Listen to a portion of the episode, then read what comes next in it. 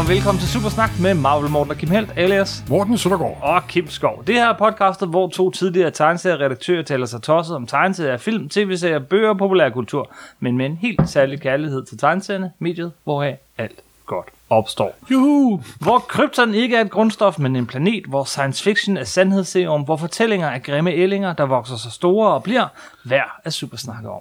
Og i dag skal det netop handle om den slags fortællinger. Det skal handle om Oprindelseshistorier, de mest originale og mindst originale origins. som det hedder på amerikansk. Eller, Det er simpelthen et forslag fra en af vores kære lyttere på, øh, på Supersnacks jamen, så må vi jo parere. Det er jo dem. Det Det var en skide god er jo idé. grunden til, at vi er her. Og det er for en, en, en rigtig sjov, sjov, sjov idé. Nu kommer man sådan, kommer man sådan rigtig rundt i det, i, det, i, i, i det hele. Og det der med origins, altså jeg mangler ja. Ja. lidt et dansk ord for det, ikke? fordi skabelsesberetninger, det lyder så bibelsk. Jamen, det er jo... men, men, men, øh, men Oprindelseshistorier lyder heller ikke særlig godt. det lyder heller ikke særlig godt, vel? Det lyder så darwinistisk. Skabelseshistorier, kan vi skrive videre. Jamen, det er ikke noget mod, du ved, den største af alle videnskabsmænd og helte Ja, ja, ja, ja. vers, det er Ja, Charles ja, ja, Hans ja, Darwin. ja. Ja, ja. Jo, Da der findes ingen større end ham. Okay, anyway. øhm, vi skal snakke origins, skabelsesberetninger, ja. De første historier, historier om, hvordan superhelte de blev til, Eller øh, hvorfor de blev superhelte. eller hvorfor de blev superhelte. For Og, der er jo nogle superhelte, der er født med deres kræfter, uden de bliver superhelte jo. og fra sjov skyld, så har vi prøvet at gøre det som en slags top 10, ud fra nogle Kim kriterier. elsker lister. Jeg Ja, hader lister. Jeg kan godt lide at begrænse os på den måde.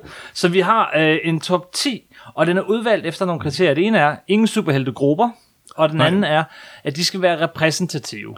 Ja. Øh, Så vi har ikke 10 rumvæsener. Vi har ikke samlet medlemmer af rummets helte, selvom du gerne vil have dem med. Uha. Vi har ligesom et rumvæsen, og I kan nok gætte, hvem det er. Øh, og en mutant, og en af hver af de her typer. Øh, og så kommer vi ind på 10 ret sjove typer. Og til sidst, så fordi vi ikke kunne dyre, så har vi også de fem mest uoriginale. Ja, det var der jo også et par stykker af, hvor vi indrømme. Men hvad er det, inden vi kommer sådan helt i gang, hvad, hvad er det med de her origins og så superhelte? Hvorfor er de så vigtige? Jo, det er jo der, hvor øh, den person bliver til helten, bliver til superhelten. Og, det er jo, og Origin har jo tit noget at gøre med, hvordan de får deres kræfter. Men nogle gange har det også noget at gøre med, hvor de tager beslutninger om at blive en helt. Om at sætte sig ud for gruppen for at beskytte mm-hmm. gruppen. Mm-hmm. For helte er jo nogle mennesker, som der offer sig for, for gruppen. Og nogle gange bliver de også udstødt af gruppen, fordi de offer sig for gruppen jo. Så, for eksempel, det, da Bruce Wayne ser sine forældre blive dræbt for, for øjnene af ham, mm-hmm. så er det jo ikke der, han får sine kræfter og sine egenskaber. Det er der, han får, han tager beslutningen, og han får, Og han er selvfølgelig på vores liste, men, men en sjov ting ved ham er jo også noget, når vi snakker origins sådan generelt, at, at øh, det er ikke altid nummer et indeholder en origin. Altså, nej, over, Batman, over, overhovedet ikke, overhovedet ikke. Den, den får vi senere. Altså, øh, det er ikke altid det vigtigste, men, men origins er sjove, ikke? Jo, hvis man behandler dem ordentligt, vi har jo også eksempler på, hvordan de skulle lade være med at fortælle en origin. Yes. Men skal vi ikke starte med den allerførste? Skal vi bare gå i gang med listen? Der er ikke så meget andet at sige om, om Origins. Det kan være, vi vender lidt tilbage til emnet til sidst. Men vores liste, jo, det er en top 10, og den kommer her. Og den kommer ikke om en rækkefølge, som jeg ellers ynder at gøre, fordi nummer 1-5 er de mest oplagte, er de mest kendte, er dem, det siger sig selv. Og på en første plads har vi selvfølgelig den eneste, vi kan have på den her første plads. Du gætter nok, hvem det er. Det er Superman, Superman selvfølgelig. Action Comics nummer et. han har en af de bedste, øh, mest originale, nemmest at genfortælle øh, skabelsesberetninger overhovedet nogensinde. Mit yndlingseksempel er selvfølgelig fra All Star Comics. Vi har nævnt den nogle gange her i Superman. Men jeg har fundet den frem. Det er, det er fire billeder, og det er otte ord. Sådan fortalt. På billede 1 ser vi en planet ved at gå i stykker, og så står der Doomed Planet.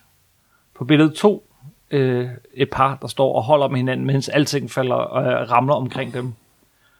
Desperate Scientists, står der.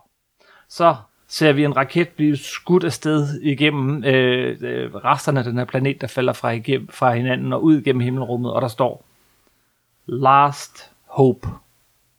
Og sidste billede har vi fra et barns perspektiv. Et, et, øh, et, et par, som øh, ligesom tager tæppet væk, har åbnet raketten, tror jeg, og så står der Kindly Couple. det er så godt. Jeg synes, det er genialt, her, når man kan genfortælle øh, historien så stringent, så kortfattet. Altså, når man kan gøre det så enkelt, så har man virkelig lavet en god origin. Og jeg synes, Supermans origin er, øh, er altså det bedste eksempel på den enkle, nemt forståelige og nemt genfortællelige øh, origin-historie. Netop, den skal ikke være simpel, den skal være enkel nemlig. Mm-hmm. Og, og så er det jo sjovt, at den forklarer jo, hvorfra han kommer. Ja. Også lidt om, hvorfor han er blevet den er med, at han bliver adopteret af de her jordiske erkenderne, der giver ham de gode moralske værdier. Men Origin prøver jo også at forklare, hvorfor, hvordan, hvorfra hans kræfter stammer. Og det har jo forandret sig, sig gennem tiden. For de aller, aller første historier med Superman, der var alle på Krypton, de havde superkræfter nemlig. ja, det er de aller, aller tidligste. Ja, aller, aller tidligste. Det blev så hurtigt lavet om til, at da han kom til jorden, så på grund af tyngdekraft og atmosfæren og sådan noget, så kunne han hoppe Det, bedre. det, den omvendte John Carter. Ja, netop, og så ja. fik han sådan stærkere og så videre. De viste en myre, der, der løftede en bjælke og Yes, sådan noget. yes. Og sådan en masse meget pseudoagtige forklaringer. Så senere op i vore dage, Var det ikke John Byrne, der gjorde det? Altså, så Nej, lavede han et nej. solbatteri. nej, nej, nej, det var nu også brugt før, men John Byrne lavede faktisk en helt tredje ting. Så lavede de det med, at han var et solbatteri, at solenergien lavede, lavede op i hans krop. Det er rigtigt, at han skulle lades op. Ja, netop. Ja, hvor at i, i, i, i de der Silver Age-historier, så, så hvis han kom under en rød sol, så havde han ikke nogen Så forsvandt superkræfter. med det samme. Ja, og- Hvis der han fik gul sol, så var yes. superkraften der igen. Men John Byrne introducerede også noget med, at Supermans kræfter måske i virkeligheden var psykiske kræfter. Han var bare ikke klar over det. Det legede han med, men det er aldrig rigtig blevet defineret, og det skal man heller ikke gøre. For det, det har altid været hen i sådan det lidt uvisse. Men nu om dagen, der er han sådan et solballeri, kan man sige. Men det er ikke sådan pointen med hans origin, vel? Nu er det bare, her Nej, nej, kommer nej, hans nej. kræfter fra, og vi får det forklaret. Så er der hele den her øh, religiøse, altså messias-agtige øh, del af fortællingen, hvor han jo er en klar parallel til Moses, der som barn lægges ned sivkorn og sendes til vores frelse. Øh, men det er noget, vi kan lave et andet podcast Ja, og så også nu i vores dage, med så, meget, så bliver han jo også betragtet som den ultimative med indvandrere, mm. Mhm. for eksempel, og så videre, og så videre. Og det er jo det fede ved de her virkelig klassiske origins, der kan hver tid spejle sig i dem og putte det i det, hvad de vil, simpelthen. Og det er den også, vigtigste del af Supermans origin er jo det der med, at han, han havner hos de, øh, de, det par, som ikke selv har kunne få børn, finder ham, tager sig ind til ham, og netop som du sagde, indgyder ham med de her gode netop, midtvestlige netop, netop, netop. værdier.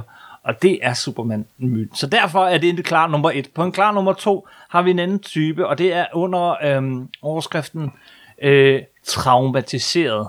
Den traumatiserede superhelt. Og der er selvfølgelig ingen mere traumatiseret, mere drevet af til barndomstraume end Batman selvfølgelig, er Bruce Wayne. igen. Alle Han- kender hans historie. Ja, og det er igen, jeg, og det er jo meget sjovt, fordi den optrådte jo ikke i uh, hæfte nummer et. Mm-hmm. Action Comics nummer et forklarede faktisk, hvorfra Superman kom. Yes. Der var sådan en lille enkelt uddybet senere, men Men øh, i Detective Comics, Detective Comics nummer 27, der var Batman bare, der var han der. Så var det et lille års, et lille halvt års tid senere, cirka, så forklarer de det der med, at han havde set sine forældre blive dræbt for øjnene af ham, og det trauma havde ikke det givet ham en trang til hævn, som mange siger, at han prøver at hævne sig for forbryderne. Men det er lige så meget en, en, en menneske, som der siger sig selv, jeg vil gøre alt, den magt, jeg har i mit liv, alle de penge, jeg har, al den energi, jeg har, den ryggrad, jeg har, forhindrer andre for samme oplevelse, samme smerte simpelthen. yes. Og det er jo en fantastisk ting at gøre simpelthen. Og så igen, det, hvordan han får sin kraft, så dedikerer han sig selv til at blive det ypperste menneske. Og man vil sige, at Bruce Wayne er ved en, der knokler for at få sine superkræfter. Han bliver jo ikke bare bit eller kommer til en sol eller noget som helst. nej. Han må knokle for Han det er simpelthen. knofedt i det. det må man sige. Og det er igen her, som du selv siger, den er enkel, det kan tre billeder, og som regel bliver lavet på tre billeder. Mm. Der er, man ser forældre blive dræbt, så er der et billede af, hvor han løfter nogle vægter, og så læser en bog, og tredje billede ser en flagmus komme flyvende ind ad vinduet. Yes. Og så er den origin fortalt. Og det er igen det, den skal ikke være kompliceret, den skal være super enkel simpelthen. Mm. Alle ved, hvordan hvor bare Batman stammer simpelthen. Og nu sagde vi jo, at vi har øh, udvalgt den her øh, top 10 liste ud fra nogle kriterier, hvor at, at, at, at, det betyder så også, at der er nogen, vi ikke kan nævne, men jeg synes altså, at der er ret mange andre superhelte, som vi måske lige kort kan nævne, som er selvfølgelig. drevet af, af traume. Og mit yndlingseksempel på det er en af dine yndlingsfigurer, det, det, det er Spectre. Ja, det er jo det ultimative traume. Det må man sige. det Manden er må groft. dø for at blive superhelt simpelthen. Ja, men øh, han dør ikke bare, han dør meget modbydeligt. Han bliver øh, fanget, han er politi, politibetjent, eller øh, dit, politi, dit, detektiv, mm-hmm. Jim Corrigan, Og de forbrydere, han er ude efter, de smider ham i cement og smider ham i havnen, og han dør. Ja, ja, levende. Levende, simpelthen. og så, øh, Og så øh, kommer han op til en, skabning, der giver ham overnaturlige kræfter. yes. Det er Gud, der giver ham kræfterne simpelthen. Det er, den stammer fra, fra, fra, fra 1940. den ledeste version af den gamle testament, vi kunne give ham. Og det sjove er nemlig, at den er jo skabt af samme mand, som skabte Superman. yes, Yes. yes. Så igen det religiøse aspekt, den her er. Og så har Spectre alt andet lige, han har en af de flotteste designede dragter. Mm-hmm. Den der hvide grønne. Mm-hmm. Og så han er også en af dem, der har forandret sig gennem årene. Fordi nu om dagen, så er han sådan en slags hævende ånd, der kan gå fra person til person. Og det er ikke kun Jim Corrigan. Jo, jo, men, men, men, men, men det, hans origin er stadig det her ja, traume. øh, Det er det ultimative traume, det er, at han dør. Er der andre gode eksempler på det? Folk, der er drevet af traume? Hvor altså Batman som det ypperligste eksempel. Jo, men der er jo også Peter Parker selvfølgelig, ikke også? Jamen, så lad os gå til ham, fordi han er selvfølgelig på vores tredje plads, men det er jo ikke, den er mere end et traume. Jeg vil komme ham under kategorien uheld, ulykke, tilfælde. Øh, Og det er, Ja, men da han får kræfter, men det, der der- skaber Spider-Man, det er skyld. det er skyld nemlig. Men lad os dele den op, fordi han er nemlig todelt. Uh, han kommer under kategorien uheld, som er sådan, altså i, i Marvel er det jo nærmest alt som sådan her. Daredevil, han, han, han øh, øh, støder på en radioaktiv isotop og mister sit syn, og, øh, og, og, og bliver den her Øh, tilbage i 60'erne, nu om dagen i tv-serien, var det noget kemisk affald. Ja, ja, ja. Og det er jo sjovt, hvordan at Origin altid knyder sig til, hvad der er oppe i tiden. Ja, Og omkring 1960, så var atomdebatten, atomvåben, øh, reaktivitet og stråling overskrifter næsten dagligt i, øh, i aviserne. Hulk, han, han får en atombombe i hovedet nærmest. Han får en gamma-bombe. Gamma-bombe i hovedet. Det er gamma-stråler, han yes. bliver udsat for. Yes. Af hans egen skabning. yes. Så Og øh, Fantastic Four, udsat for kosmisk stråling. simpelthen rummet. stråling, stråling, Så stråling. det er sådan nogle uheld, og det er også det, der er ved Spider-Man. Spider-Man, han er Peter Parker. Peter Parker er den her øh, øh, super smarte, intelligente, men nørdede Super smarte. altså kloge. Kloge. Nå, godt. Ikke smart. Allerførste billede af allerførste hæfte med Spider-Man har vi Peter Parker står deroppe ad væggen, og man kan se, uh, baggrunden står uh, Liz, uh, Liz og Flash og snakker. Han er og ikke med i klikken. han er ikke med i klikken, men vi kan se, fordi god tegner her, der, der er noget på vej. Okay, tegner. okay, så der, sker noget senere. Men han står der, han er ude af klikken, han er ikke inde i varmen, og det vil han jo gerne være, fordi han er teenager. Og så er de på sådan en, øh, hvad hedder det, øh, science fair, altså er på sådan en, øh, de er ude på udflugt med skoleklassen, skal se noget eksperiment, og de ser så et lille stråleeksperiment, men der er en æderkop, der lige kommer ned i strålen, bliver ramt af den her radioaktive stråling, hopper over og bider Peter Parker, så han siger, au, og Helle griner jo af ham. Folk griner af ham. Ah, hvad er der sket? Jeg blev han bliver en lille smule af en svimmel. æderkop. Nå, blev du bidt af en æderkop. det er, det er så skønt. Wow, jeg har set mange genfortællinger af Peter Parkers Origin. ja. Det er en af de mere dramatiske, den her, må jeg sige. Han, Nå, men uh, han bliver lidt svimmel. Han går ud, og han, han forlader det der sted, og så, mens han kommer uh, gående hjem og har det lidt, så kommer der lige pludselig en bil. Bot, bot, uh, siger han, og hopper til side. Hopper, men havner op på væggen, som i bliver hængende på væggen. Han, what? Hvad sker her? Det er jo uheldet, ikke? Så han kravler op på toppen, og tager hånden fat om et, øh, hvad hedder det, øh, sådan et, øh, en skorsten, og knuser den som papir. Hvad er det lige, der sker her? Han opdager sine kræfter, fordi De han er kunne udsat. fortælle det effektivt dengang. Det Ja, kunne vi er på altså. side 4 nu. Ja. han bliver udsat for et, for, for et, øh, et uheld, ikke? Ja. Øh, og så er det jo så, at han, han beslutter sig, ikke ligesom Batman, men som en teenager, for at Jeg kan finde nogle penge. penge. Jeg kan komme med tv. Yes. Så han, øh, han, han øh, ser sådan noget wrestling-agtigt noget, og finder sig i første omgang en forfærdelig dårlig dragt. Senere bliver den lidt bedre, han syr den selv, og, og, og han kommer med. Han opfinder sit eget æderkopspind, fordi han, han, er, han er også en lidt en toolmaster, en anden kategori, vi kommer ind på. Træder ind på scenen, tjener nogle penge, øh, men ham der, der sådan øh, skal give ham pengene, han er lidt uforskammet over for ham, og, øh, og, og på et tidspunkt, da han bliver røvet, så, så har Peter Parker en chance for at Nej, du stoppe blander, ham. du blander filmen sammen med tegneserien. Nej, ikke helt. Han har en chance for at stoppe ham. Øh, Ja, men, han det, er, siger, det er på tv-stationen, hvor han har fået pengene. Ja, på tv-stationen, Ja, ja. det er ikke ham der b- boksepromotoren, som du har med fra filmen. ja. Det er rigtigt. Du lader dig den har været, inficere af den har de været film. genfortalt mange gange. Puh, Det er på tv. Det er på tv. Men ikke det, men han får at vide, at han kan, han kan, øhm, Øhm, at, at, at han siger til, til ham her, det, der har snydt ham, det er ikke mit problem. Det Nej, ikke snyder. Nej, nej, nej, ansvar." nej. Kim, den er filmet sammen. Det gik lige så godt. Kim, nu må du høre her. Ja, okay, kom. Han har fået pengene på tv-stationen. Ja. Og så er den her gamle vagt, der siger til ham, stop, der er en tyv, der hugger nogle andre ting på Det er telefonen. rigtigt, yes. Og den gamle vagt råber efter ham, stop, siger, jeg er ligeglad. Jeg tænker kun på mig selv og, og min tante. Der er slet ikke nogen motivation for at Nej, stoppe ham. netop. Det er rigtigt. Det er Og faktisk så endnu værre. han væk i elevatoren. Ja, og han lader ham gå. Ja. Og, og så kommer han hjem et par uger senere, Mhm. mm-hmm. og så er hans elskede onkel Ben blevet dræbt af en tyv, Han, han der får, har lavet indbrud i hans hus, i Tante Mays hus, hvor han bor. Ja. Og så opdager han, at det er den forbryder, som han kunne have, kunne have det var stoppet. ham, han kunne have stoppet. Ja. Det opdager han først, da han ude på hævntogt i første omgang. Og det er det, at edderkoppen Han starter med at, at blive en hævner, finder ham og opdager, at det er ham, han kunne have Ja. stoppet dengang. Og så bliver han skabt, og han bliver drevet ikke af retfærdighed, ikke af hævn, Det største men af... skyldkompleks i tegneseriens historie. Yes, og jeg elsker det. Og han går bort i natten og indser, at med store kræfter fører det også et stort ansvar. Selvom jeg lavede rod i den, ikke? Så er det altså, du bringer selvom jeg lavede rod i den, film ind i den. det At startede du kan lige gøre det mod, mod mig simpelthen. selvom der er bragt rod i den, det er simpelthen en af de bedste Origins-historier, jeg Og kender. så er der jo en meget lille krølle på hanen, som jeg elsker med den Origins-historie. Mm. Det er, at i det næsten lige så ikoniske Spider-Man nummer 50, Ja. hvor han beslutter ikke at være Spider-Man og smider dragten i skraldespanden. Ja. Også et meget ikonisk billede faktisk, side 8 i nummer 50. Mm. Der hjælper han en vagt. Efter at have besluttet ikke at være komme mere, så kan han ikke lade være med at hjælpe i jagt. Og den øh, vagt, han ligner onkel Ben. Nå. Og så vælter alt skyldfølelsen op hjem igen. Ja. Og han er for evigt dømt til at være æderkoppen, simpelthen. Ja. Altså, det er jo, Uh, det er fedt. Og den, det er jo det, der hele tiden driver ham. Der er en Hele origin, tiden. der driver ham, ligesom med Batman, en origin, der driver ham hele hans virke igennem. det er motoren, simpelthen. Mhm. Mm-hmm. Han har sine superkræfter, men den indre motor, det er ikke...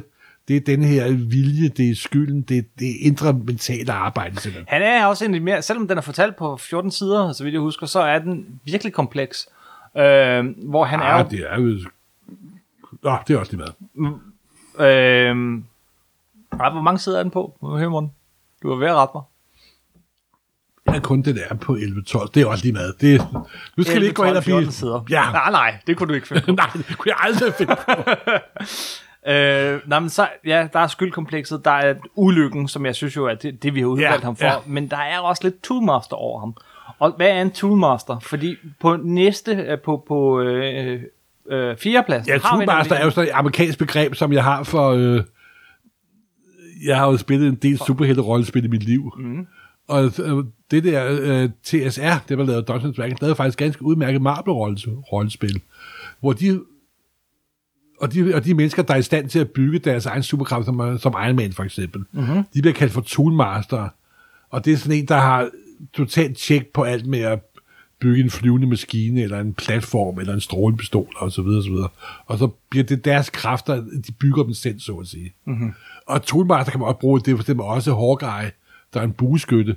Han er jo skide god til at skyde med bue og pil. Samtidig har han også en masse trækpile, som han selv laver jo også. Ikke? Ja. Så han er også en delvis en toolmaster. Batman, Batman. er også en, har jo enormt meget udstyr, men Batman er jo stærkest, når han ikke har noget overhovedet. Kun sin jernvilje, ikke også? Yes, yes, yes, yes. Men, så det er altid blandingsting af diverse, diverse ting. Så videre. Og den ultimative Toolmaster af dem alle, det er Iron Man. selvfølgelig. Der findes ikke nogen større end det. Men. Hans origin-historie, kort fortalt. Ja, det er jo af den her arrogante videnskabsmand, forretningsmand, en Howard, en Howard Mhm. mm-hmm. som der var på tiden, og ikke Elon Musk, som jeg gang så en, en uh, journalist sagde, at Iron Man var baseret på Elon Musk. Det er løgn. jo, jeg gjorde. Nej. Ja. Nej, men øh, det var Howard Hughes, en kendt øh, playboy-forretningsmand fra 30'erne og 40'erne. Og det er helt tydeligt, at det er ham, Stan lige tænker på, fordi Don Heck tegner ham, som han ligner Howard Hughes. Ja. Men han har opfundet den her magt-supertransistorer, som han prøver at sælge til den amerikanske her. Han tager til, han tager til Vietnam, bliver ramt af en bombe, og kommer i fangenskab hos, hos fjenden, mm-hmm. der tvinger ham til at bygge noget ved hjælp af hans teknologi, der kan hjælpe dem i krigen mod USA. Fuldstændig ligesom i filmen. Filmen er utrolig tro mod Den er fuldstændig super tro mod Flyttede den til ja. Afghanistan, men ellers... Ja. Ellers er der intet øh, derom. Og så møder han jo i fangenskabet den her kinesiske videnskabsmand, mm-hmm. der hjælper ham med at bygge dragten. Men mens de bygger dragten, så indser Tony Stark også, han har også det der med, at han har fået det der hjerteting, som han skal også, det, dragten er også noget, der prøver at holde ham i live samtidig med. Mm-hmm. Så indser han også, at hans liv har været indholdsløst og formålsløst. Og den der, igen, hvor han får moralske værdier ind, øh, med sådan indboet via ham, den gamle kinesiske videnskabsmand, der offer livet for ham, så han kan nå at blive Iron Man, og så selvfølgelig bekæmpe den forbryder, der har spadet ham og så videre, og så videre. Ja, Og det er igen det der med, at han bygger sin egen, sin egen ting, det er hans intellekt, der gør det, men de moralske, det kommer et andet sted fra. Mm. Det kommer den, den trauma, han har været igennem, og den person, som han møder, som er, så giver ham, du må prøve at leve et liv, hvor du offer dig for noget, der er større end dig selv. det er meget stanlisk. Ja, det er det faktisk, og der kan man jo lige sige, at de her 23 Marvel-film, vi lige har været igennem, ikke? Mm. de demonstrerer jo den støjagt på smukkeste vis. Mm-hmm. Det må man jo sige. Det, det må man sige. Nå, øh, så det var Toolmaster-typen, det, og, og det var vores øh, fjerde plads. Men på femtepladsen har vi en anden type, nemlig gaven. Det at man bliver givet noget, og gør, som gør en i stand til at være en superhelt. Det, det er den enkleste måde at blive superhelt på. Og der, har vi, der var vi slet ikke i tvivl om, hvem der skulle være på femtepladsen. Det er Green Lantern. Green Lantern er Grønne lysestump. Yes. Det er jo også en fantastisk fortælling. Vi har en jægerpilot, øh, supermodig mand. Øh, pludselig ser han et rumskib styrt ned, øh, og øh, og det er Abin Sur fra, øh, fra det her store intergalaktiske korps af, af, grønne lygter, som, har, som sender sin øh, kraftring afsted for at finde den egnede, og det bliver så Hal Jordan, som bliver ledt hen til ham, øh, og, og han får ringen, som skal lades op en gang hver 24 timer med en lille ed i en stor lygte. I mørke nætter, i lyse dage, eller ondskab vælger for sag, med de, der kæmper for det samme, bevarer grønne lygtes flamme. Og du kan den på dansk. Jeg, jeg, jeg kan den kun på engelsk. Øh, og, øh, og så er han Green Lantern. Han får en ring, en kraftring. Og, og det er jo ligesom Aladdin, der får lampen simpelthen. Ikke? Yes. Og så det sjove er jo det, at han bliver, så bliver han bliver valgt, fordi han er den, der er uden frygt. Ja. Tror jeg, hvis Ja. At de øh, nævner senere hen, og så videre. Ja, det- Og der er utalt af grønlygthistorier omkring, hvorfor han har fået ringen, og det et viljestykke, han kanaliserer gennem ringen. Mhm. Mm-hmm. Så det er også en person, som der har ryggrad og viljestyrke, som der også vi, gør det ham kommer, til vi vender tilbage indtil videre nu, har jeg ikke, vi vender tilbage til, til alle mine menneskelige værdier skruet op. Ikke? Altså, Simpelthen. Den, den All the way to- to- ja, to- den to- to- gode to- moral i to- Superman, øh, retfærdighed øh, og overvindelsen af traumer i Batman, skyldfølelsen hos Spider-Man, og også den del skyldfølelsen, tror jeg, hos, hos Iron Man, men også se, hvad jeg kan. Og, og Iron Man har jo også igen det der med, at han gør også for at holde sig selv i live. Så Ja. Iron Man er stadig en af de mest egoistiske superhelte. Yes. Og det er meget sjovt. Der er også enormt mange Iron Man-historier, der kører på, at han opfører sig egoistisk. Mm-hmm. Mhm. Det er faktisk en meget sjov, sjov ting ved, ved, karakter, ved karakter. Men ikke Green Lantern. Han, Nej. Er der andre, altså andre gode eksempler? Der er jo tusind andre gode eksempler. Hvad med, hvad med den oprindelige Green Lantern? Fordi nu snakker vi jo Silver Age Green Jo, men han var her. jo en meget sjov. Han fandt jo også den her magiske leterne. Mhm. Mm-hmm. Men det var øh, magien, der gav ham superkræften. Det var ikke supervidenskab. Nej, Men ellers, og det var men vist under, det, det samme. det var under en togrejse, så vidt jeg det var husker. sådan en togulykke. Ja, ja, ja. Og, og den havde også øh, grønne lygtesring, kan jo ikke tåle gult. I hvert fald ikke de, i hvert fald ikke de klassiske historier. Nej, nej, det kan den stadig ikke. Og, øh, og, Green, og Golden Age Green Lantern kan ikke tåle træ. Ja, der er en lidt uheldig egenskab, yes. yes. Nå, øh, ja.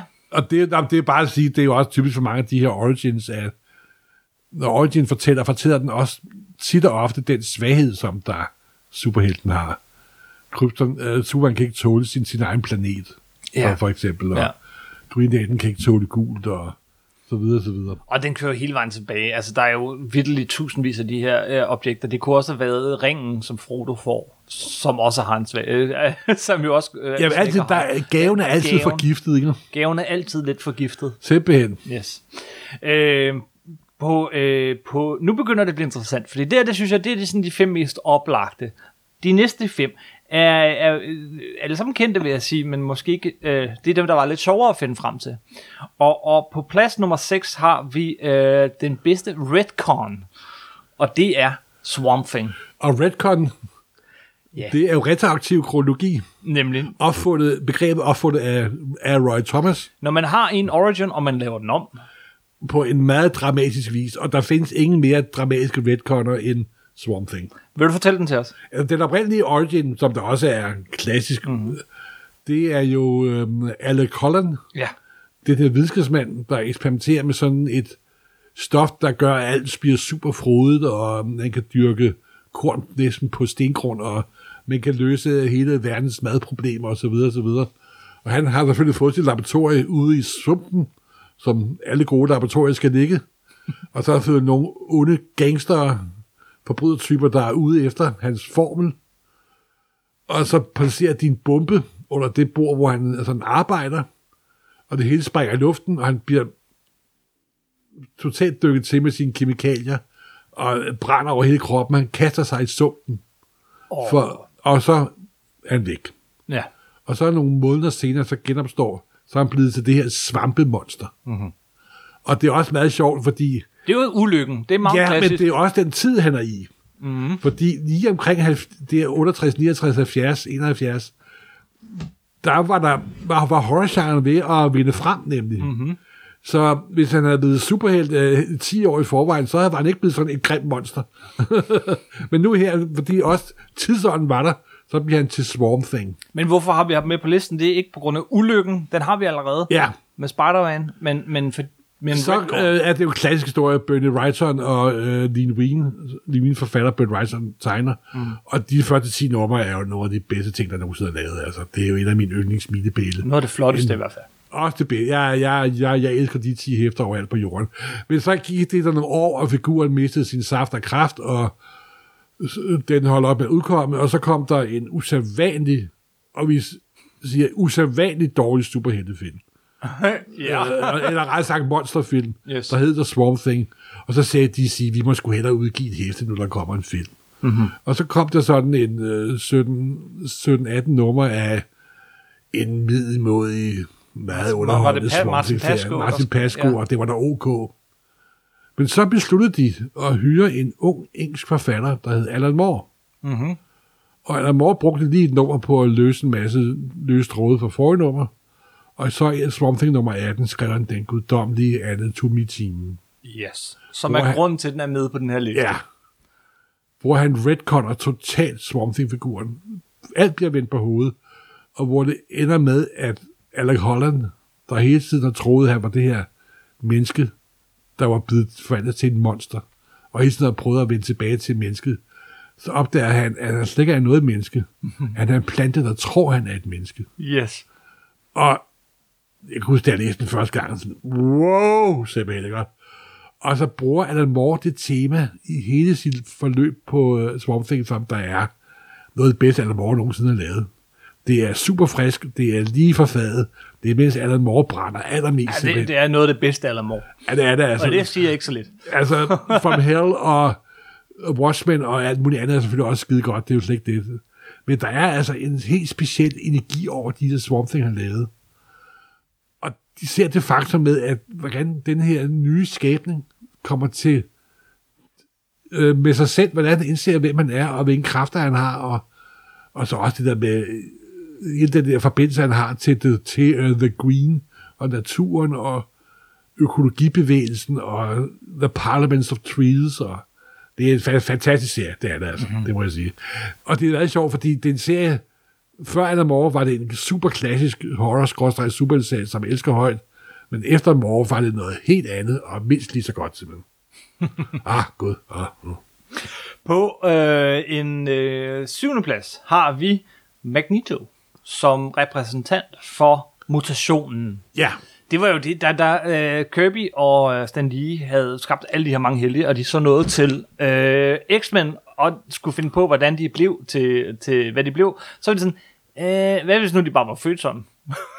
Jo, oh. men det er også en gruppe, øh, som der er født med deres egenskaber, eller det ligger i dem, latent i dem. Ja. De er no- nogle gange ikke født med egenskaber. De dukker måske normalt op, i, op i i, i, i puberteten simpelthen. Men du har valgt Magneto som repræsentant for det her, og det er fordi hans origin er meget stærk. Ja, altså, den er jo i den gamle Origin, der var han bare en mutant, der var, dag var blevet mutant, og besluttede også at være ond, og havde de her magnetiske kræfter. Men så Chris Claremont, som der jo også har skrevet gode ting, vil jeg sige. det vil jeg sige. Ja. Og han lavede jo øh, Magneto om til en, der havde overlevet KZ-lejene. Mm-hmm. Han var forfulgt, han var jøde simpelthen. Og der er også det, at den oprindelige Stan Lee og Jack Kirby-idé, hvor de også begge to er, er altså jøder, det er jo en gruppe, der har lært at leve skjult i forhold til den verden, der hader og foragter dem simpelthen. Ikke? Han, de, han hedder jo ikke Stan Lee, eller han hedder jo ikke Jack Kirby, vel? Det er jo øh, sådan navne, Ja. de har påtaget sig, så de kan skjule deres sande identitet faktisk. Ikke? ja. Men det har ikke så meget at gøre med mutation. Nej, det, nej, det gør ikke, men det har noget at gøre med, at mange af X-Men-historierne handler om at være udstødt og forfulgt mm-hmm. osv. osv. Men så er der det med Magneto, at i forhold til de fleste andre øh, supermutanter, så får han sine mutantkræfter meget, meget sent. Og det er traumaet i KZ-lejren, der i filmudgaven giver ham dem. Ja, i filmudgaven, ja. Ja, og der er det meget sjovt, fordi der er filmudgaven, det viser, hvordan han superheltekræfter viser sig, da han omkring på puberteten. Men det var også, det var også på grund af tiden, fordi den er Ja, fra, det- 19, netop. øh, fra, fra 2000. Ja. Og, Men, øh, men den oprindelige Chris Claremont-idé var, at han, han først fik superkræfterne, efter han havde overlevet KKZ-lejen. yes, yes. Men igen, den er også skrevet i 70'erne, så der passede det også lidt bedre med Ja, alderen. ja. Ja. Nå, Og der vil jeg bare sige, at øh, det der med, at de er født med deres kræfter, Mhm. og øh, at de er mut, mut, mutanter, det vil sige, at der er jo mange øh, mutanter, som er mutanter, men de vælger ikke at blive superhelte. Så igen skal der være en anden traumatiserende begivenhed, der gør, at de vælger at blive helte, eller skurk i det her og, tilfælde. med og, og, Magneto. og det, at de er født med deres, øh, at det er, sådan, det, det er lige så meget forbandelse, som det er en velsignelse, ja. og det er også et tema, der, der er sådan virkelig... Og så er Magneto også sådan en figur, der jo skæmmer lidt med at være helt og skurk. Mhm. Mm-hmm. Han er altid helt i sine egne øjne. Yes, yes. Øh, det næste på listen er, øh, er den type held, som, øh, som hvor at øh, han, hans heltegærning går i arv. På 8. pladsen har vi Fantomet. Selvfølgelig. Og det er fordi, Ja, det er jo fordi, at øh, der er ikke et fantom. Der er flere fantomer. Det første fantom sværer jo kranieden. Mm-hmm. Ved, øh, han kraniet over sin fars morter. Han vil... vi har lavet et helt podcast om Ja, ja, Fantomet. netop, at han vil efter evigt liv bekæmpe for forbrydelser og så videre, og så videre. Men det, der gør Fantomet så fed, og som, som den bedste repræsentant af den her type, det er det, at det er noget, der går i arv fra Ja. far til søn, fra far til søn. Simpelthen. Man tror, det er ånden, der vandrer, han er udødelig. Det er han slet ikke. Det er bare fordi, at hver gang der er et fantom, der dør, og det gør de jo bare et forholdsvis ung, så er, at, øh, men, men, men først når, når deres afkom er gammel nok til at tage over, så bliver de til fantomet. Der er andre eksempler på det. Øh, De prøvede at gøre det i Iron Fist af Ed Brubaker og øh, Ja. David Aja, øh, og det Hvor fungerede. den der nogenlunde. egenfældskraft var noget, der sådan bliver, bliver, bliver afleveret. Men det var, det var ikke en genetisk øh, linje. Det var mere dem, der gjorde sig værdige til den. Yes, det var yes, ikke en familiesuperkraft, kan man sige. Nej, men vi har også set det i... de indførte faktisk i Swamp Thing på nogle måder, altså at der til hver tid er sådan en Swamp Thing. Ja, men det er også et typisk, hvis en superhelte-serie kører meget længe. Så bliver de alle sammen fantomiseret. Ja, netop, og de bliver supermaniseret, ikke? Mm-hmm. Og det kan nogle gange godt være noget af et problem, ikke? også? Fordi i gamle dage, for eksempel Superman, for nu at tage et klassisk eksempel, så var der kun én Superman, der var kun én overlevende for Krypton, ikke? Mm-hmm. Men du begynder at tælle på, hvor mange der har overlevet Kryptons undergang, og så undrer mig, om der overhovedet var nogen tilbage på planeten. Der, der, sprang i der er flere fra Krypton, end der er færinger i verden. Ja. Jamen, det er Og så vil jeg også lige sige med Fantomet, også en anden ting, vi jo ikke har været inde på her. Vi har kun lavet Origin med mandlige superhelte, må vi jo indrømme. Ja. Og det er selvfølgelig lille smule pinligt. Men der var jo også et kvindeligt fantom. Jamen igen, hør vores podcast om Fantomet. Der snakker vi også om det Om kvindelige det, fantom. om det, at, det var det 18 tvillingefantomet. Vi, vi har lavet et helt podcast. Der har vi også, ja. Uh, undskyld. Lad os hellere hoppe videre til plads nummer 9, og der har vi faktisk en kvindelig superhelt. Ah, godt, jeg havde ikke glemt, hvor vi havde puttet hende. Øh, og den her under overskriften, Den lange, snørklede vej. Ja, det må man sige. Det er Captain Marvel. Det er Captain, uh, den nuværende Captain Marvel. Yes, den nuværende Captain Marvel. For der, det er en meget lang rejse, før hun bliver til Captain Marvel. Karen Danvers, Danvers Vi genfortalte historien, øh, der blev lavet podcast i forbindelse med filmen, men Morten, rimelig kort.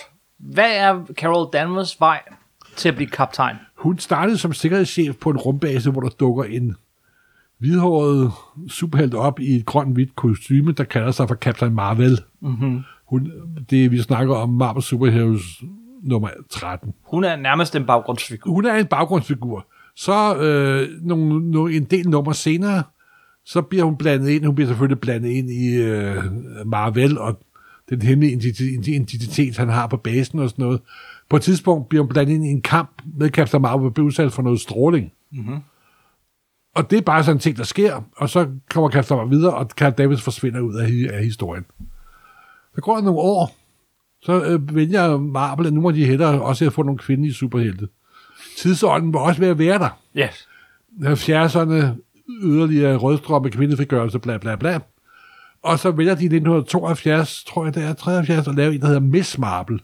Ja. NS. Marvel. Som er meget... Ja, det var der, da man prøvede at indføre sådan et fro og frøken, et, der ikke et, et, et, et, ord for, at ligesom herre. Ja. Når man siger herre, så går Som ikke var defineret af, om man var gift eller ej. En, øh, netop, netop, netop. Det er desværre gået ud af brug, brug, brug senere. Og så lavede de Miss Marvel, hvor Karen Danvers nu er blevet redaktør for et magasin, som, øh, hvor J.J. Jameson er hendes chef. Mm-hmm. Der jo også nogle scener med ham, og det er jo altid vidunderligt.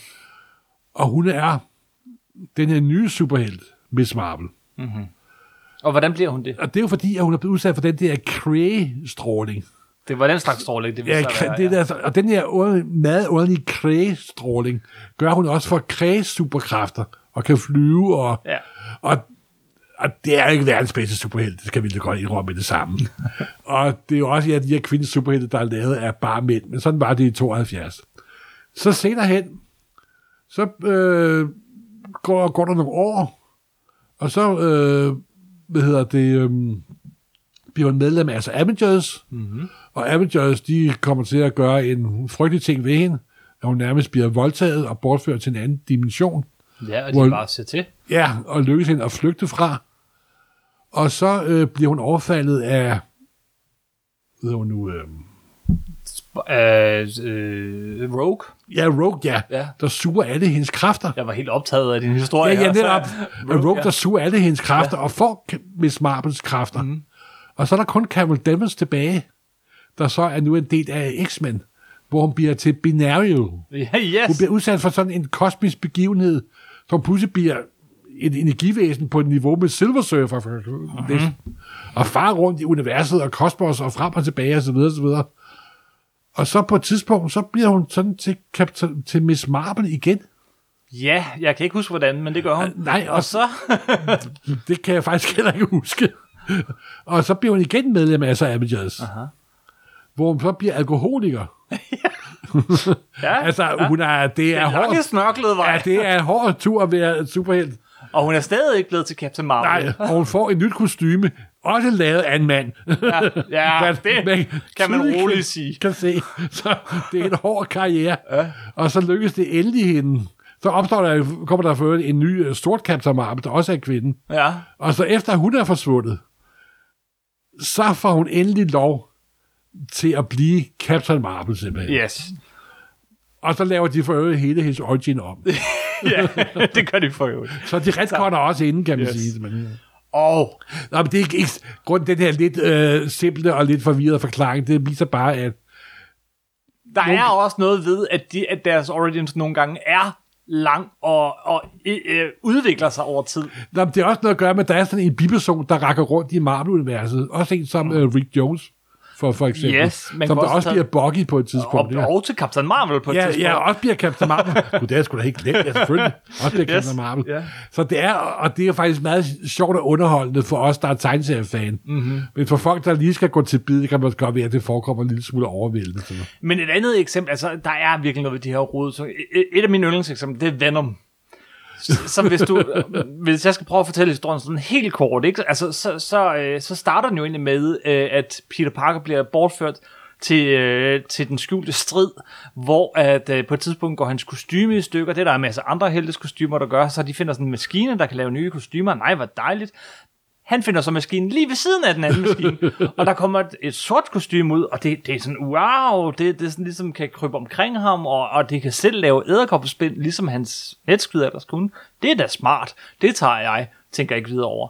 Vender tilbage, på, bage, øh, til, til jorden, og begynder at svinge rundt det her kostume. Øh, på et eller andet tidspunkt, så opdager han, at han, han, han er virkelig, virkelig træt. Han bliver ja. mere og mere træt. Og det viser sig jo, at, og vi har fortalt den her historie nogle gange i, i Supersnak, jeg ved det godt, men, men den- er den så god. også. At, at, at, han, øh, at dragten om natten svinger rundt med ham, så han ikke får sovet overhovedet. Og det finder også han ud af. Han finder ud af, hvor netvisken kommer fra. Ja. Og, øh, og øh, finder så frem til Reed Richards, som øh, finder ud af, at den kan ikke tåle ild, og den kan ikke tåle øh, ultralyd, og han får den af ham, øh, og den kommer ind under en kuppel, fint nok. En anden historie er så historien om Eddie Brock, den her øh, journalist, der ligesom prøver og, og alt muligt, og så får afsløret, hvem der er den gule djævel. Det er så bare ikke ham, og hele hans karriere... Nej, det var The Sin Killer. The Sin Killer, Det var undskyld, ikke ja. the- det var ikke the- Nej, the gule djævel. The, the, the, the Sin Eater. Hobgoblin. Jeg bliver så, når du sidder og bruger danske navne, Kim, det bliver jo meget nostalgisk. Nå ja.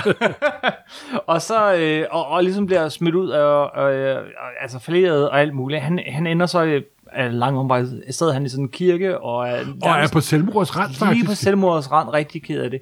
I mellemtiden, så er den sorte dragt sluppet ud af den her øh, kuppel. Altså, vi snakker mange, mange, mange, mange numre lige nu, ikke? Sluppet ud af den her, og, og helt forskellige historier. Sluppet ud af den her kuppel, øh, og øh, Spider-Man er op og slås med den. Det ender ved sådan en stor kirke, tilfældigvis samme kirke, som Eddie Brock han sidder i. Øh, og øh, det store slag er, gøres ved, ved, ved, ved sådan nogle store kirkeklokker, som slår så højt, så det nærmest er ultralyd, og den ligesom falder af Peter Parker, den her dragt, og så ryger den ned og lander ved siden af en, den kan mærke det samme had til Peter Parker, som Eddie Brock har, fordi han mener, det var Peter Parkers skyld, at øh, han endte med den her dårlige, øh, fejlagtige historie. De to binder sig sammen, og kender Peter Parkers hemmelighed, og angriber Peter Parker. Det var den korte version. Jeg elsker den slags. Det er sådan noget, man kun får, når en, en, en historie fortsætter i en uendelighed. Ja, og det var Venom, der også er en af de der helte, der starter som skurk, og så ender med at blive delvis helt. Yes. Og for øvrigt er det ikke Flash Thompson, der er Venom nu for øjeblikket. Nej, Det det, har han han været. Nu er der en helt ny en. Nej, Eddie Brock har fået den igen, ikke? Nå, gud, ja, han har fået Men den der var igen, en ja. lang periode, hvor Eddie Brock var ved at dø af, af Af kræft. kræft. Yes. Men der var også en lang periode, hvor Flash Thompson var mm-hmm. Venom. Det var fordi han havde mistet benene i Yes, Afghanistan-krigen. Yes. yes. Flash Thompson har både deltaget i Vietnamkrigen og Afghanistan-krigen. Ja, ja. Vi er nået til 10. pladsen, Morten. Og 10. pladsen er ikke den lange, involverede, snørklede vej, men, men, men, men heller den, den ukendte. Den, Den- ukendte. På 10. pladsen har vi Wolverine. Ja. Og Wolverine det- er selvfølgelig grundlæggende en mutant. Yes. Så han hører selvfølgelig ind under mu- mutant. Men der er også blevet gjort noget ved ham.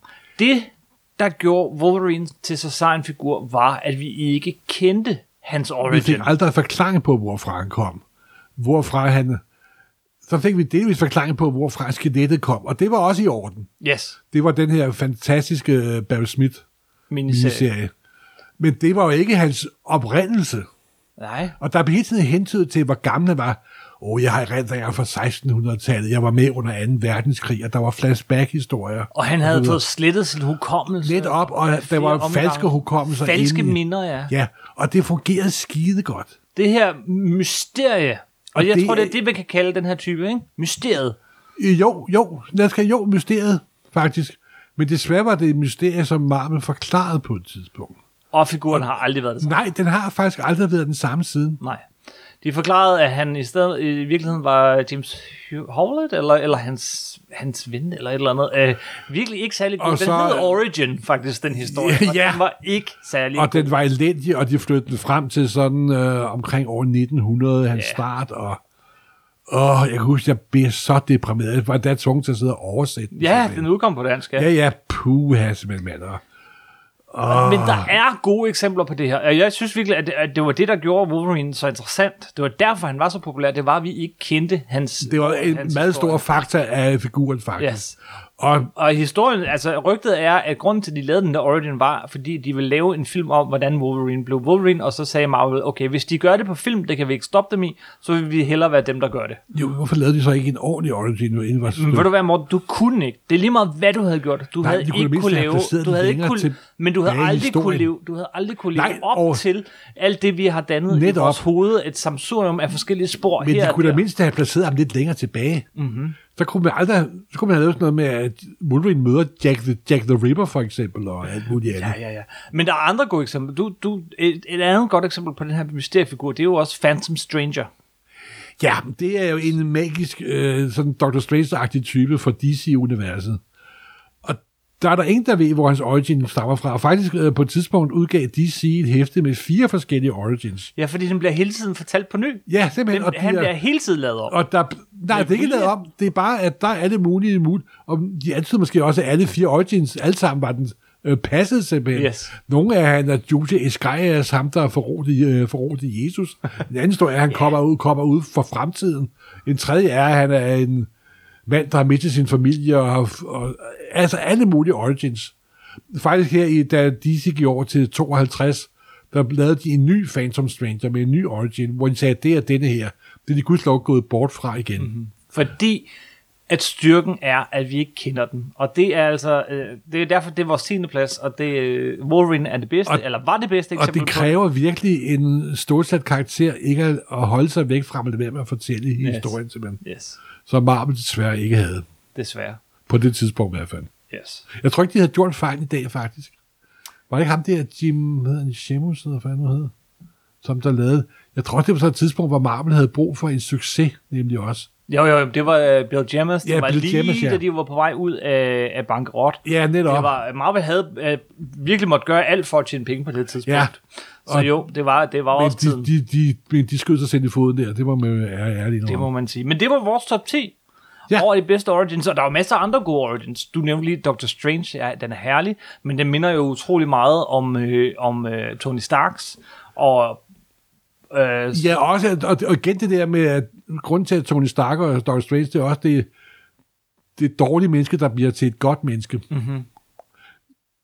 Øh, og, øh, og så er der, hvad hedder det, så kunne man sige Shazam, historien om Shazam, om drengen, der Og får... det er jo også gaven, kan man sige. Men det er nemlig gaven, den hører lidt under, øh, og, og, og, og det kunne du, du kunne sige sådan set nærmest det samme om øh, Captain America, som får et super serum, og så videre. Og det er jo også det der lidt specielle superhelte, hvor det er staten, der skaber superhelte. Ja, han kunne måske have fået sin egen kategori der. Og det er også lidt ligesom Wolverine. Han er også en skabstagt, ja. en, på nogle punkter en øh, statsskabt superhelt. Ja, han er...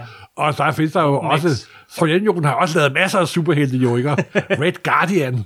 og alle nazister laver også superhelte. Ja, superhelte er den her kæmpe gummipose, hvor man kan putte alt ind i. Yes. Så det bliver Og- helt og- og- nostalgisk. Og de bedste origins er dem, som vi altid vender tilbage til. Altså, jeg synes jo også, at en af de bedste origins-historier overhovedet er Daredevil nummer 1.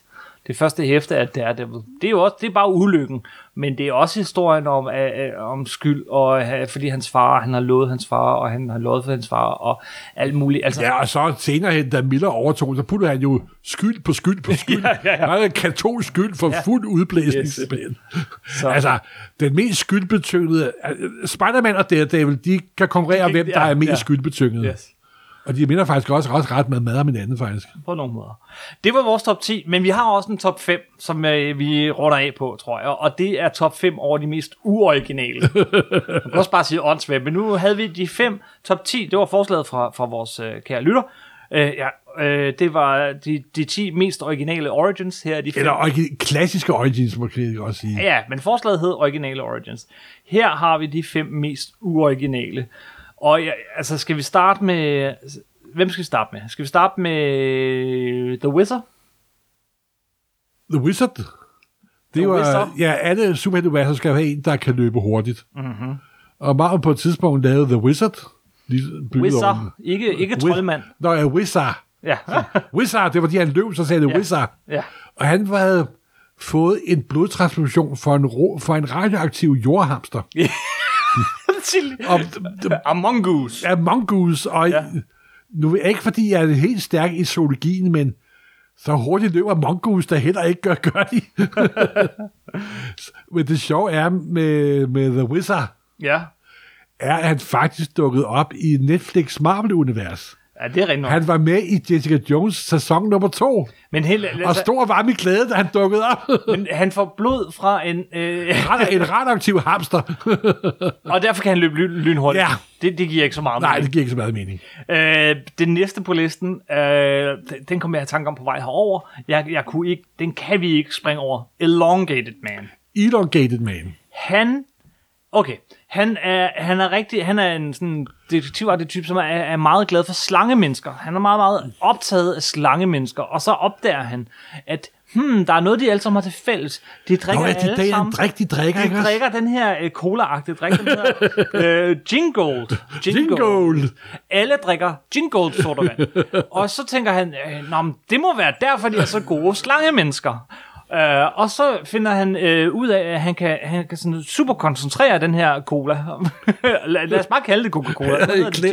Det. Så får han det sådan i koncentreret form, og når han drikker det, så bliver han lige pludselig sådan en strækker-type. Ja, Med andre ord, han har, øh, han har øh, kørt øh, Coca-Colaen igennem kaffemaskinen fem gange, drukket det, og nu er han elongated og man. samtidig er han di- Det er simpelthen... The Elongated Man. Man har senere lavet det om til, at nej, nej, det er ikke bare fordi, han har drukket den her sodavand, fordi så kunne alle jo få den superkraft. Det er fordi, det har aktiveret et eller andet øh, gen ja, mutant gen, ja, bla, Men- bla, bla. Men sådan var historien Nej, nej. ikke i starten, og jeg elsker det.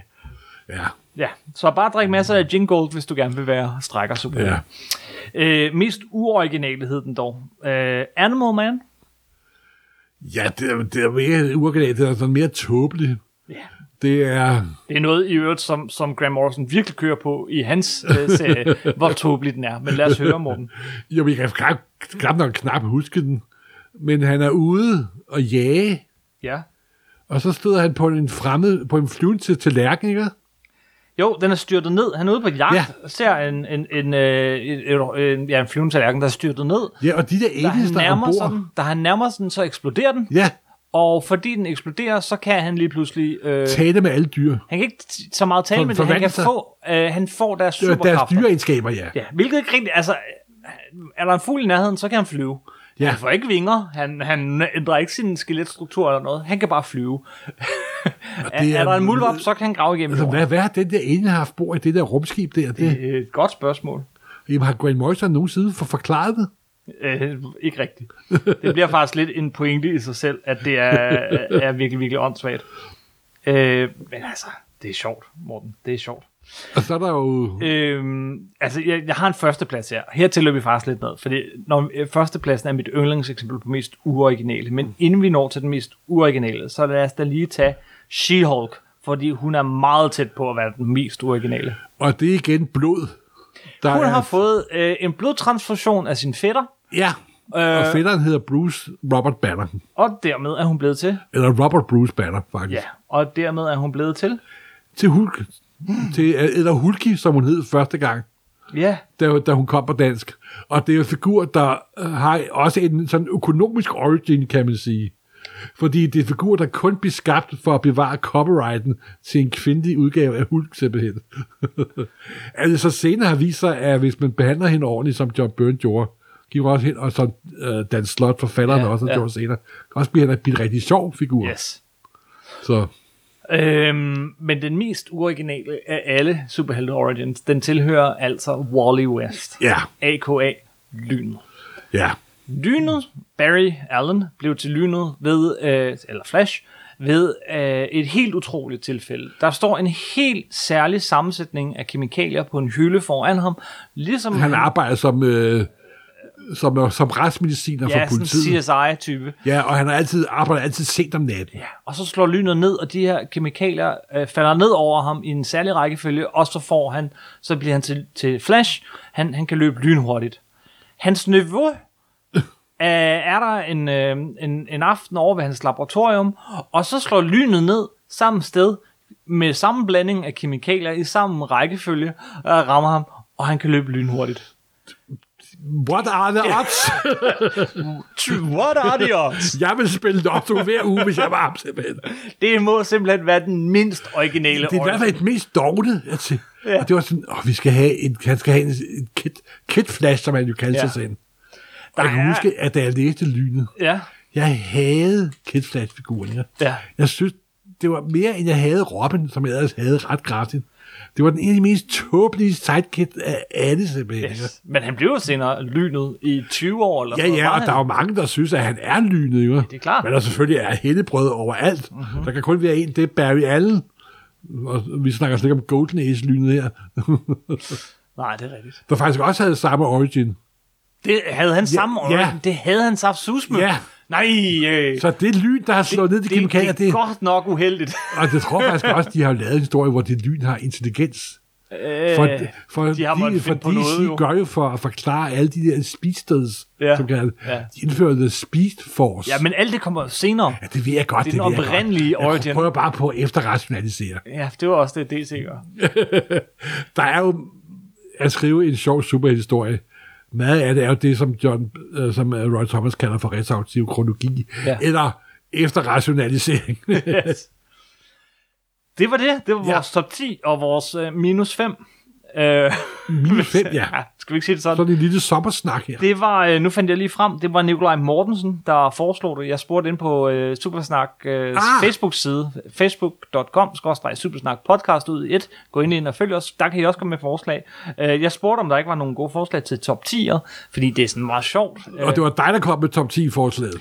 Jamen, jeg synes jo, det er sådan en måde at komme sådan vidt omkring. Øh, Jo, det har selvfølgelig men på også- en også begrænset i. måde komme omkring et emne.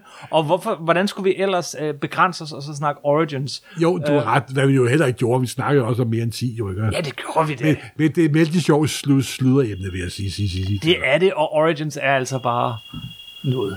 Godt. Udover Facebook, så kan I også kommentere ind på nummer 9.dk. Der er altid en lille kort artikel. Jeg håber, der er nogen, der læser dem, fordi vi skriver dem.